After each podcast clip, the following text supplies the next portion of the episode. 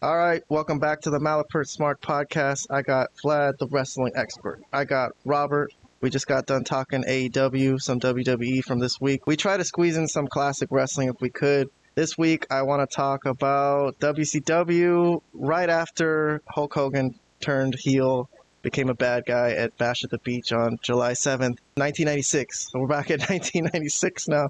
We all know the story. I'm not going to go through it. The Outsiders, Hall and Nash came in from WWF to invade, sort of. There was a blurred line between whether it was real or not. Hogan was the mystery partner for them at Bash at the Beach. Nobody knew who it was going to be. And Hogan came in and dropped the big leg on Randy Savage. Yeah. And the rest is history, as they say. Well, we see that scene a lot, that Bash at the Beach scene, all the time. But we don't really see what happens in the following Monday Nitros. So I thought I'd go over just the following month, four shows, and show you like a little bit of each one.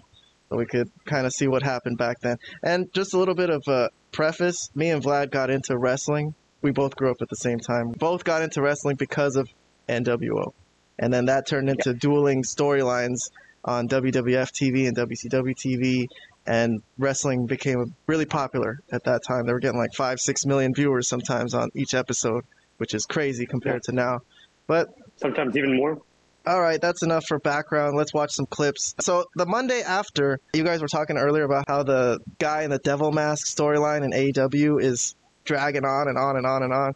But back in the days, things kind of went slow too. So, right after Bash at the Beach, you'd expect Hogan to be at that Nitro, but no, he wasn't there. They told it the whole time, they're like, he won't be here. He'll be here next week. He's doing a movie. So, okay, hmm. talk about slow progressing angles. This whole month was kind of slow progressing, I think, but eventually it did pick up. But we're just focusing here on July 96. So, on the whole Monday Nitro after, throughout the whole episode, they were talking about how everyone's disappointed in him and they were getting like little interviews from people. And Eddie Guerrero's fighting Psychosis here, and they're going to go to Rey Mysterio and get a comment from him. I, I don't know how to explain this, but there was much confusion in all of our minds, especially the little kids. They were crying. They were very disappointed. The kids And were crying. personally, I'm very disappointed on who the third person was. I don't think that's fair for all of us. To all my All right. Mexican friends, The acting, the acting, but okay, it's early Rey Mysterio. yo sé que están bien disgustados con lo que pasó anoche. Se dieron cuenta de la realidad. Y yo me siento, me siento bien disgustado porque nos traicionó. Okay, whatever. So he's consoling the Mexican people for Hulk Hogan turning heel. It's like I know you guys are all disappointed. Yeah. But Infamy. at the end of the show, we did get an appearance from Hall and Nash during this Sting Arn Anderson fight. Hall and Nash did show up to cause a little bit of distraction, but without Hogan. The security had to escort them out. But Hall and Nash would beat up any wrestlers and stuff. These fat security guards were standing in the way. But I guess they didn't want to take him out here. It was just like a tease till the next episode. You know what I mean?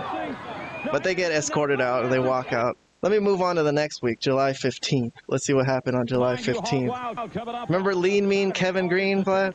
Kevin Football Greene, player? sure. Yeah, so he's gonna cut a promo here, but he's also comment on Good to see you, Hogan. Mean Gene, I tell you what. I tell you what, I am upset like everybody is. Everybody. Everybody about Hulk Hogan. Hollywood Hulk Hogan. Unbelievable how he has stabbed all the little Hulkamaniacs in the back. Everything he's preached at over the years, I've done. I've taken my vitamins. I've said my prayers. I've worked out hard. And, and I've become an all-pro in the NFL. And then Taking I find out steroids. He doesn't believe a thing that he was preaching. He had to be a hero of yours when you were a kid. He was a hero. I looked up to him. Heck, I was a Hulkamaniac. And then he stabbed everybody in the back. Unbelievable. Speaking of backstabbers, Kevin Greene, I'm talking about So- you know who. Absolutely. Yeah, and that's Mongo the main McMichael. reason why I'm here. I'm looking for Mongo. Well, anyways, he's trying to feud with Mongo McMichael, but that's another thing. There were other interviews too. This is two weeks after what happened with Hogan, and still everyone's like, I can't believe it. So here's a match between Lex Luger and Big Bubba Rogers, the last night of the match. And finally, Hogan makes an appearance for the first time as a bad guy. And Jimmy Hart's there trying to help his guy, Bubba Rogers, but Kevin Nash and Scott Hall ring, show up to Centers in the ring. destroy Lex Luger, basically. They are hammering away at Luger, who is all alone in there. And here comes Hogan with a big smile on his face as a bad guy. This is kind of the first time people started rooting for bad guys and thinking they were cool. Not necessarily the fans in that arena right there, but lot of people started to think like it was kind of funny to just be a horrible bad person and come beat people up and destroy them.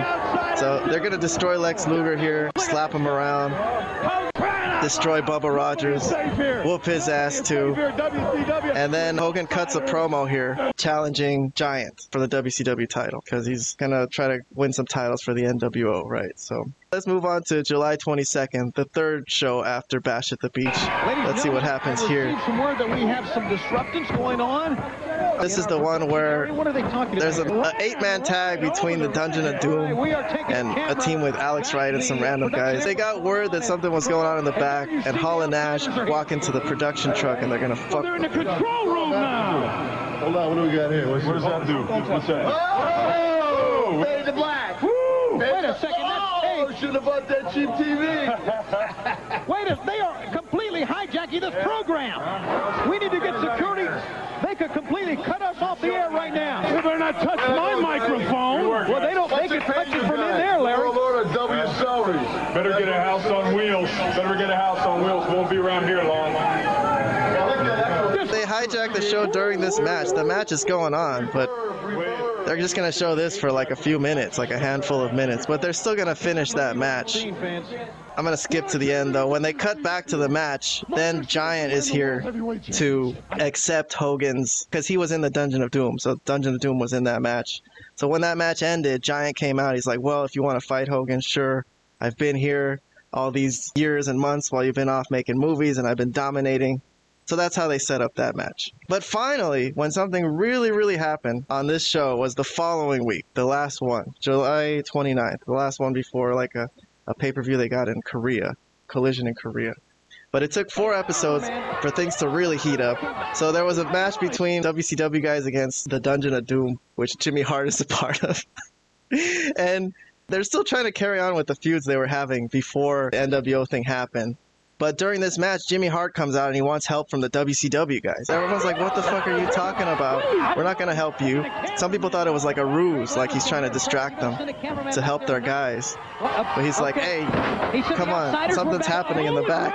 I'm gonna let it play from here for about five minutes, maybe. back there, and Jimmy Hart's up on the apron of the ring. Jimmy Hart is up on the apron of the ring, and this is not a Dungeon of There's Doom Jimmy. Hart over This is not the place for a Dungeon of Doom. This is serious business here. Look at him. What's he doing? He's going berserk. He's trying to stop this match. He's trying to get anybody he can to help. And he's got the attention of Lex Luger. He better get out of there. They're going to nail him. Get out of there, Jimmy. He said, we need help. Where are they going? They're going. Luger. Luger, stick. Wait a minute. we're There's going to- Double A, Arn Anderson. There's Hall and Nash. There they are. They got baseball bats. Who's that? That's Marcus Bagwell on the floor. That's Whoop Marcus their ass off. Bagwell. Here's Marty Jannetty. He's friends with Marcus Bagwell. Bonked on the that head. was that was Scotty oh, Riggs. Oh, everybody. Oh, it was? Oh, it was rigged. So oh, my bad. There's Rey Mysterio. He Damn. drove off. Scott That's Hall Rey There's a Caught him. champion, Rey Mysterio. Oh no! Thumb! throws him into the dressing room Into the trailer in the wall. back. He threw him like he was a trailer. Arn Anderson, the first man we saw down. All six wrestlers have left the ring. So there's no Hogan in this episode, but Hall and Nash are fucking with everybody. This match And then they jump in the limo count and run away. What? There comes Macho Oh. Man. He's on the Yeah, this was fantastic. Yeah, I remember that. I haven't seen it up until Sunroof. Oh my God! I don't know if we can. The Macho Man is grabbing through the limousine, I told you he's nuts. and people are This is- standing here. I don't. Can This we, is too much. Where's all this security we had here? all right, let's listen in. Let's just. There's Mysterio. There's the American males are. doing- Oh my God! There's chaos everywhere. There's Arn Anderson.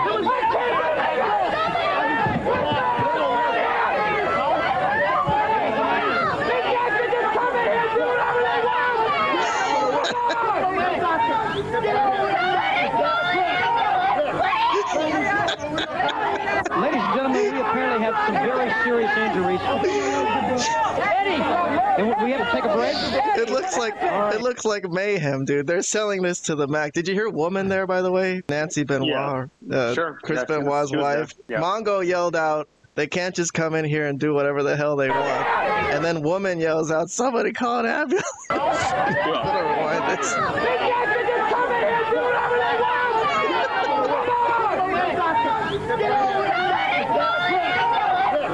Oh, yeah, yeah. Ladies and gentlemen, we apparently have some very serious injuries.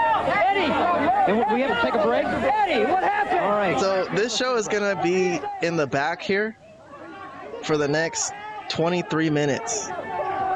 They're gonna Right. put all these people into ambulances.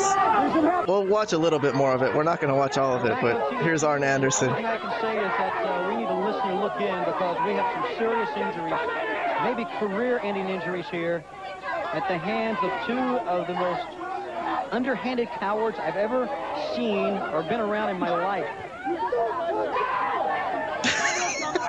Don't touch it.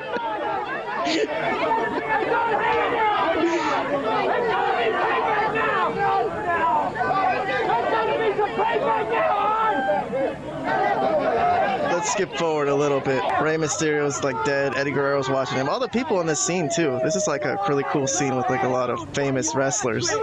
Am I hearing this right? Oh, Ray said there was four of them. I forgot who became the fourth man. There comes the ambulance. See, it's not like today when they have the ambulance ready and then just throw them in there like they had to drive here. It's a good segment. If you guys want to watch this, this is July 29th, 1996. You could probably catch it on the the WWE network. There's Eddie Guerrero watching his friend Rey Mysterio get thrown. It looks realistic. That looks a little realistic. The acting isn't horrible. It's still wrestling. It's still a little funky, but it's not like today. You know, it's not tongue in cheek. Anyway, so only eight minutes into this video. This is gonna go for 25 minutes.